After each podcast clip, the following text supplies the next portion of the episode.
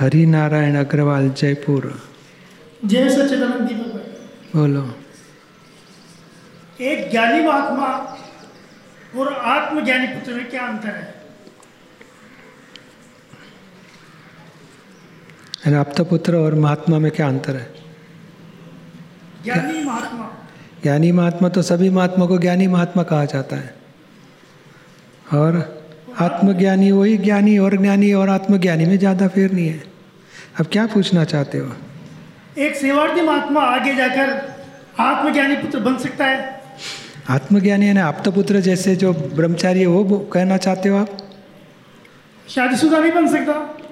शादीशुदा बन सकता है मेरा आप्त पुत्र उसी को बोला जाता है ये अपरिणित है शादीशुदा नहीं है। हाँ बाकी सेवार्थी तो दोनों हो सकते हैं आप्त पुत्र भी हो सकता है और महात्मा भी हो सकता है, परिणित भी हो सकता है, सेवा कर सकता है कोऑर्डिनेटर हो सकता है, दादाजी का और दोनों पति पत्नी भी संयम में आके ब्रह्मचर्य पालन भी कर सकते हैं और फ़र्स्ट क्लास सेवा दे सकते हैं।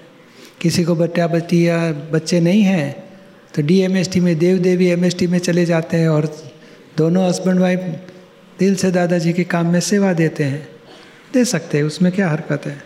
नहीं, जैसे सेवार्थी महात्मा स्टेज बाई स्टेज जाके आत्म पुत्र बन सकता है। आप तो पुत्र यानी परिणित नहीं होना चाहिए। वाइफ के साथ में आप तो पुत्र नहीं कहा जाएगा। हाँ ब्रह्मचर्य पालन कर सकते हो वाइफ होगी तो। एक पत्नी व्रत एक पति व्रत और धीरे धीरे दोनों ब्रह्मचर्य संयम में आ गए तो भी हो सकता है। पर एक बार शादी हो गई तो दोनों साथ में तो रहना ही पड़ेगा। आप तो पुत्र नहीं हो सकेगा। जय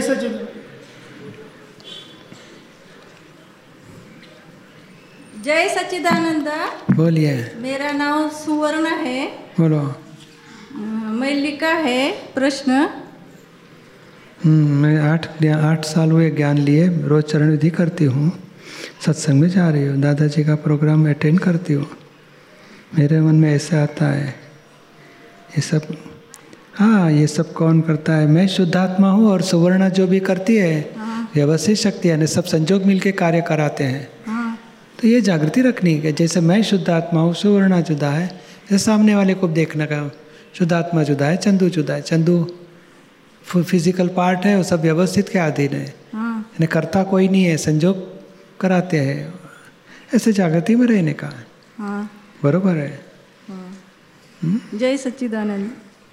जय सचिदानंद पूज्य श्री मुस्कान। हम्म, पूज्य श्री मुस्कान का क्वेश्चन है क्या गृहस्थ में रहकर आत्मा का स्पष्ट वेदन हो सकता है? या सर्वसंग परित्याग के बिना आत्मा का स्पष्ट वेदन नहीं हो सकता? दादाजी गृहस्थी थे कि नहीं थे? गृहस्थी थे। बच्चे भी थे उनको? हम्म, फिर भी वो ज्ञानी केवल ज्ञान के नज़दीक तक पहुँच सके थ्री फिफ्टी सिक्स तक पहुँच सके।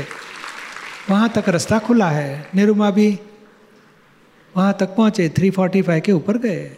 हम भी पहुँच सकेंगे। मगर हमारी तमन्ना एक ही होनी चाहिए। मुझे आत्मा का अनुभव प्राप्त करना है। इस संसार की कोई विनाशी चीज़ मुझे नहीं चाहिए। और एक एक खुद के दोष को ख़त्म करो, ग्रंथियाँ ख़त्म करो। मोह की, लोभ की, मान की, कर्तापने की, मनमानी करने की।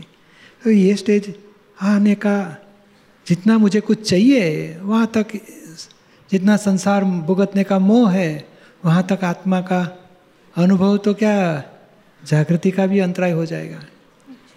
जब कुछ नहीं चाहिए तो जागृति बढ़ते बढ़ते अनुभव की कक्षा टॉप पर जा सकती है। और दूसरी बात यह है कि जो भी संसार के हिसाब है मोह है पाँच आज्ञा मेरे के पूरा करते जाओ। पाँच आज्ञा भी दादाजी बताते हैं सेवेंटी परसेंट पाँच आज्ञा होगी तो अनुभव की कक्षा स्पष्ट वेदन तक आएँगी ज़रूर। जय- सचिदानंद पूज्य श्री शकुंतला वाराणसी। हाँ लोकेंद्र सिंह चित्तौड़गढ़ बोलिए।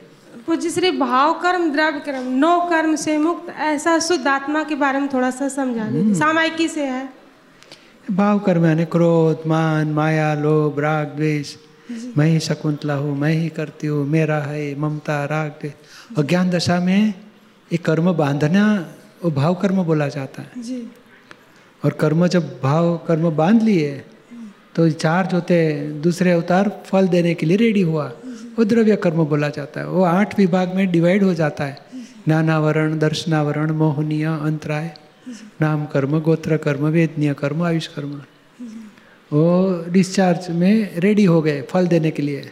सूक्ष्म में, संचित कर्म जैसा। बाद में स्थूल में आते प्रारब्ध जैसा। वो नो कर्म बोला जाता बोलना, चलना, फिरना, खाना, पीना, ये सोचा विचार आते हैं, वाणी निकलती है, व्यवहार करते सब नो कर्म। ये तीनों आत्मा से जुदा है। जी। तो इससे और ये तीनों उत्पन्न क्यों हुए? तो अज्ञानता से मैं ही चंदू हूँ मान लिया। तो बाद में अहंकार खड़ा हुआ। अज्ञानता से क्रोध मान माया लोग खड़े हो जाते हैं। जी बाद में कर्मचार्ज होते हैं और आज जो डिस्चार्ज हो रहे हैं जी। उसमें मैं हूँ मान लिया। मैंने किया मान लिया। तो वापस चार्ज हो जाते हैं। अभी वो हमारा छूट जाता भाव कर्म द्रव्य कर्म नो कर्म।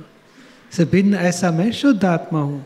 वो आत्मा की जागृति हमें प्राप्त हुई अभी पाँच आज्ञा से वो जागृति बढ़ेगी। इसे कैसे छूटा जाए पूज्य श्री अभी छूटने का पाँच आज्ञा में रहो तो छूटा कर दिया है। अभी संभाव से निकाल करने का भरा हुआ माल। जी जय सचिदानंद जय सच्चिदानंद। बोलो। मुझे श्री अभी दिवाली पे एक आप तो सूत्र आया था दादाजी का कि आत्म प्राप्ति के बाद आत्मा में ही रहना सच्ची धनतेरस है। तो उसका थोड़ा सा गहराई से समझना था। हम्म वो पाँच आज्ञा में रहना वो पाँच आज्ञा से ही हम आत्मा में रह सकेंगे। आज्ञा पालन करोगे तो उसका फल ही आत्म सा अनुभव दशा है। जी। तो वो ये मुख्य जब आत्मा किसको बोला जाता है?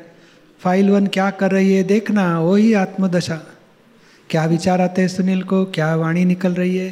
क्या आचरण हो रहा है? क्या क्रोध हुआ मोह हुआ मान हुआ लोभ हुआ? सब देखना जुदा रख के और किसी को दुख पहुँचाया तो सुनील को कहने का प्रतिक्रमण करो। तो ये कहने वाली प्रज्ञा वही आत्मदशा है। और सुनील जुदा है वो जागृति रखनी है हमें। जी। जी पाँच आज्ञा में रहने की। हाँ। जय सच्चिदानंद। बोलिए। लोकेंद्र सिंह चित्तौड़गढ़ डॉक्टर जोशी कीर्ति कुमार आई विसनगर। बोलो। पूज्य श्री को नमन। पूज्य श्री मैंने 2015 में ज्ञान लिया। उसके बाद से पुरुषार्थ भी ठीक चल रहा था और जागृति भी ठीक बढ़ रही थी। अभी अगस्त में पारायण में मैंने भाग लिया उसके बाद से पारायण समाप्त होने के बाद में जब घर पहुँचा तो बिल्कुल जागृति चली गई। और ज्ञान का ऐसा कुछ रहा ही नहीं बिल्कुल। तो मेरे से क्या उसमें कुछ नहीं ये ये इतनी इतने धूप है मगर एकदम बादल आ जाते तो क्या होता है? सूर्य चले गया? नहीं। सूर्यनारायण है अपनी जगह पे ये बादल बीच में आते हैं। पानी भी नहीं बहा देते हैं बादल छाव डाल देते हैं। तो समझ लेने का बादल आए बादल वा, वापस हट जाएँगे तो प्रकाश तो है ही सूर्य नारायण चालू है। जी। ये तो आते हैं अभी हमारे तरफ़ से क्या करना है? कोई मोह का उदय होएगा कर्मों का उदय है तो जागृति डीम होती है वापस पाँच आज्ञा सेट करो। किसी के दोष दिखाई देते हैं किसी के प्रति दृष्टि बिगड़ जाती है प्रतिक्रमण करो। और वापस चरण विधि दादाजी की वाणी का वांचन और किसी को दुख पहुँचा या दृष्टि बिगड़ गई तो प्रतिक्रमण उतना शुरुआत करो। जय धीरे धीरे जागृति वापस आ जाएगी। जय सच्चिदानंद। सुषमा जैन। सुषमा जैन।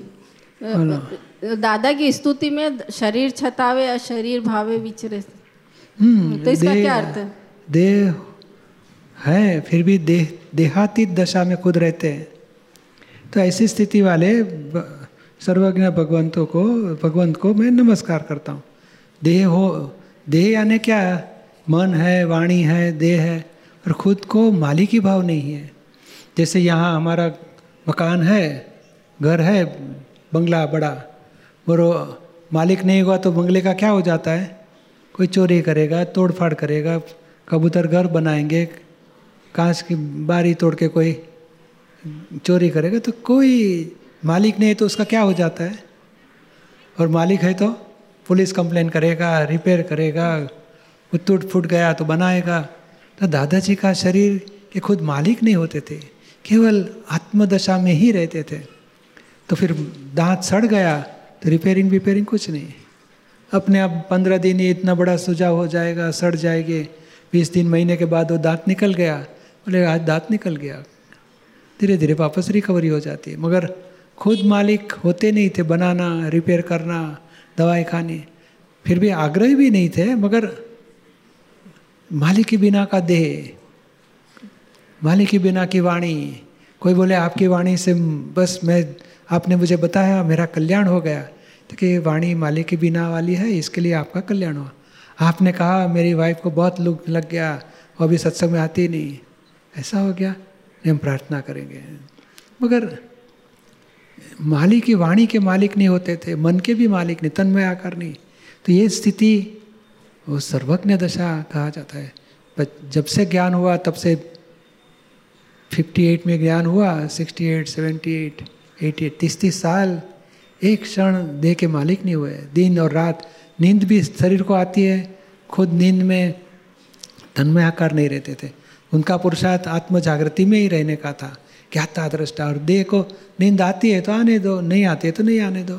तो हार्डली पंद्रह मिनट, ऐसे दिन में, रात में तीन चार बार नींद आ गई तो आधा घंटा, एक घंटा, डेढ़ घंटा साधारण नींद आ जाती थी।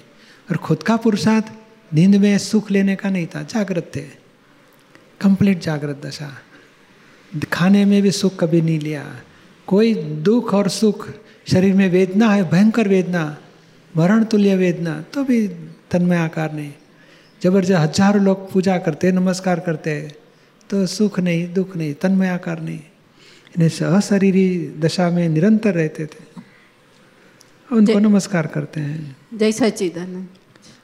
छाया जय सच्चिदानंद डॉक्टर जोशी कृति कुमार। आपके चरणों में कोटि कोटि प्रमाण सुषमा विश्वास पूर्णिया बिहार। बोलिए। छायाकन से बोलो. हे विश्ववैद्य ऐसे प्रगट शुद्धात्मा स्वरूप प्रभु मुझे और मेरे सर्व कल्याण मूर्ति समीक्षारी महात्माओं के तीव्र ज्ञान दशा प्राप्त हो इस इसका मुझे अर्थ चाहिए। तीव्र ज्ञान दशा प्राप्त हो। ज्ञान तीव्र ज्ञान दशा।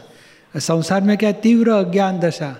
मेरा नाम लिया तेरा सर फोड़ डालूँगा दांत तोड़ दूँगा। अरे नाम को इतना बड़ा रक्षण क्यों करते हो? पर देहाध्यास है उसको, अज्ञान दशा और तीव्र ज्ञान दशा। जो अभी बताया ना, अशरीर भावे, ऐसी दशा हो, तीव्र ज्ञान दशा बोला, ऐसी प्रार्थना है, मुझे और सर्व महात्माओं को तीव्र ज्ञान दशा प्राप्त हो जाओ। संपूर्ण अर्पणता प्राप्त हो जाए अर्पणता है मन, वचन, काया, किसी के मालिकीपन, दादाजी को समर्पण कर दिया, भाव कर्म, द्रव्य कर्म, नो कर्म, मन, वचन, काया, मेरे नाम की सर्वमाया तो मालिकी भाव उठा लिया, अभी बाद में मालिक नहीं होने का, पकड़ नहीं पकड़ने की। अर्पण कर दिया तो अभी दादाजी की आज्ञा में रह के जीवन व्यवहार पूरा करना।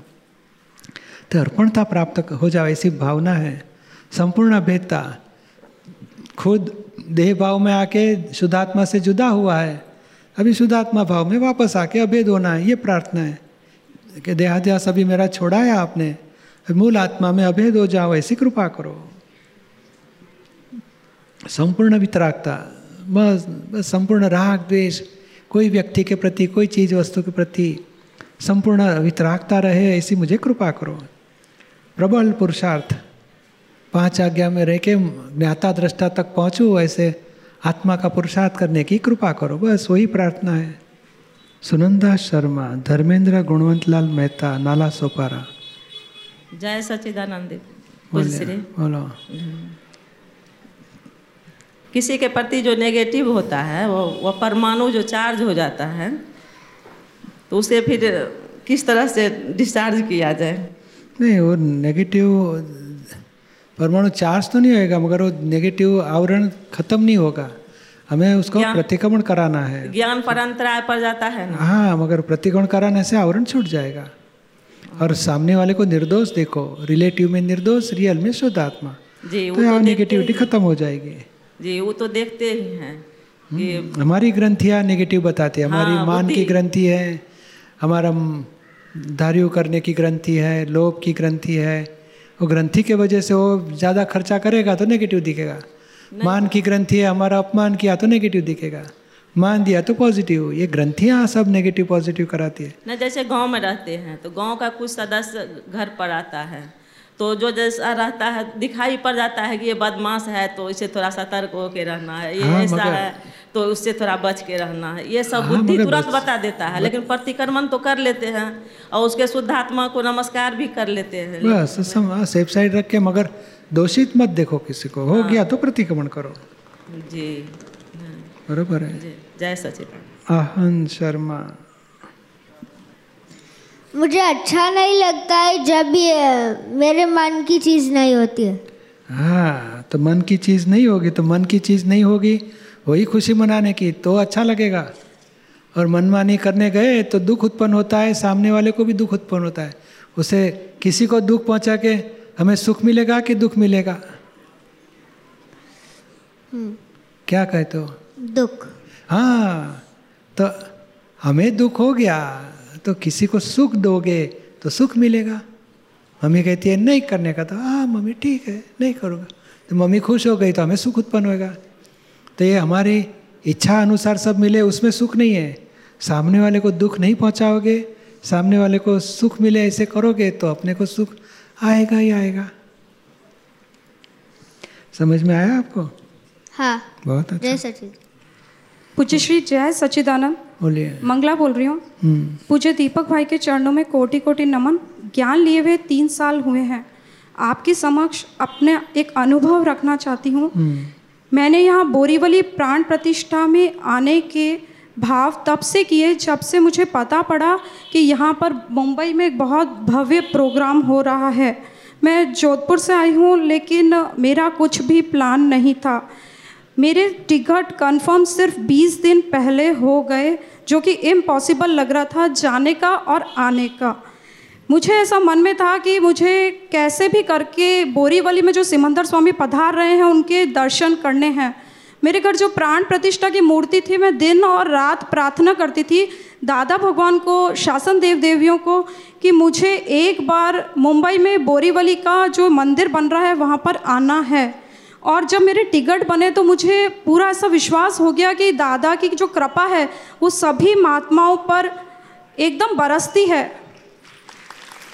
पूज्य श्री मेरी ऐसी भावना है कि आप महाविद्य में महाविद्य क्षेत्र में जब पहुँचे तो दादा के ज्ञान में जो जो एक एक महात्मा है आप सबको वहाँ बुला लेना प्लीज़ हाँ आपके तरफ़ से पाँच आज्ञा का पुरुषार्थ हाँ पूज्य श्री अगर कुछ तो भी दोष हो होगी तो फिर फ़्लाइट आपको मिल जाएगी। पूज्य श्री कुछ भी दोष होते हैं तो हाँ, तुरंत तुरंत जागृति आके प्रतिक्रमण होता है चरण विधि होती है आरती करती हूँ। बरोबर है। आप हमें मोक्ष में ले जाना और आपसे एक आशीर्वाद चाहती हूँ कि इस जन्म में मेरी जो जो चिकनी फ़ाइल हैं मैं उनका संभाव से निकाल कर सकूँ। हाँ, आप ऐसा एक आशीर्वाद दीजिए मुझे हाँ। शक्ति दीजिए। हाँ इसके लिए बहुत आशीर्वाद दिए।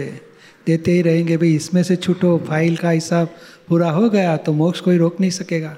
पूज्य श्री अ, मेरा एक ऐसा अनुभव है कि लाइफ में कुछ भी प्रॉब्लम आती है तो अंदर से ऑटोमेटिक आपकी सॉल्यूशन आते हैं। हम्म। कि कोई भी फ़ाइल है तो प्रेम से जीतना है। जैसे कठोर वाणी भी निकलती है तो तुरंत पता पड़ता है कि ऐसा क्यों निकला। प्रतिक्रमण दादा से शक्ति मांगते हैं और उस शक्ति का परिणाम है कि आज मैं आपके सामने खड़ी हूँ। बहुत अच्छा। जय जय सच्चिदानंद सच्चिदानंद।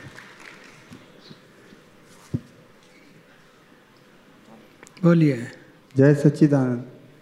पूज्य श्री मेरे हमारा पहला प्रश्न ब्रह्मचर्य से प्राप्त निश्चय से प्राप्त ब्रह्मचर्य से है? समझ से प्राप्त ब्रह्मचर्य क्या नाम आपका? ओम प्रकाश। राय से। राय सेन जिला हम्म, बोलिए। इसमें लिखा है परमाणु सूक्ष्म होते हैं। आकर्षण और विकर्षण। सूक्ष्म में से स्थूल खड़ा होता है फिर उसमें से आकर्षण होता है। आकर्षण जितना आकर्षण आकर्षण बढ़कर फिर इसका विकर्षण होता है। विकर्षण शुरू होता है, पहले कार्य होता है, फिर विकर्षण होता है। आकर्षण विकर्षण को थोड़ा समझाइए। ये क्या है कि ये पूर्वभव में दृष्टि बिगड़ती है। कितना है ना समझ लो, कितनी अच्छी लड़की है, शादी होगी तो अच्छा है इसके साथ। तो ये उसको भी होता है कि ये कितना अच्छा लड़का है। तो मोह से आकर्षण होके बीज गिर जाते हैं। इस लाइफ में बाद में वाइफ होती है। वाइफ हुई तो उसके प्रति जब विषय विकार का संबंध होता है तो पहले आकर्षण होता है बाद में क्रिया हो जाती है और वापस विकर्षण होता है। तो ये, ये आकर्षण क्रिया होने से पहले आकर्षण शुरू होता है आकर्षण के बाद क्रिया हो जाती है सर। क्रिया होने के बाद टिकती नहीं आकर्षण का विकर्षण चालू हो जाता है। और विकर्षण हुआ तो दूसरे दिन वापस आकर्षण होता है। तो आकर्षण विकर्षण पर वो ग्रंथि है, वो ग्रंथि है वहाँ तक। आकर्षण विकर्षण का हिसाब जॉइंट हो गया है। अभी हमारे तरफ़ से हम क्या करते हैं? निर्विकार रहने की शक्ति दो, ब्रह्मचर्य पालन करने की शक्ति दो। ये भावना करने से वो परमाणु का रस टूटते जाता है तो आकर्षण विकर्षण, आकर्षण कम होते जाएगा तो विकर्षण भी कम होते जाएगा। धीरे धीरे ग्रंथि खत्म हो गई, आकर्षण विकर्षण छूट जाता है। तो ये नियम है, आकर्षण में मज़ा आती है, विकर्षण में दुख उत्पन्न होता है। और ये समझ में नहीं आता है कि परमाणु ही हमें विकर्षण कराते हैं। हमें लगता है कि इसके वजह से थोड़ा अभी ये इस, एक क्रिया के टाइम विकर्षण, आकर्षण है, और सारे जीवन में भी ऐसे आकर्षण का प्रवाह से राग होता है, विकर्षण का प्रभाव से द्वेष होता है। वो परमाणु के हिसाब से राग द्वेष हो जाते हैं।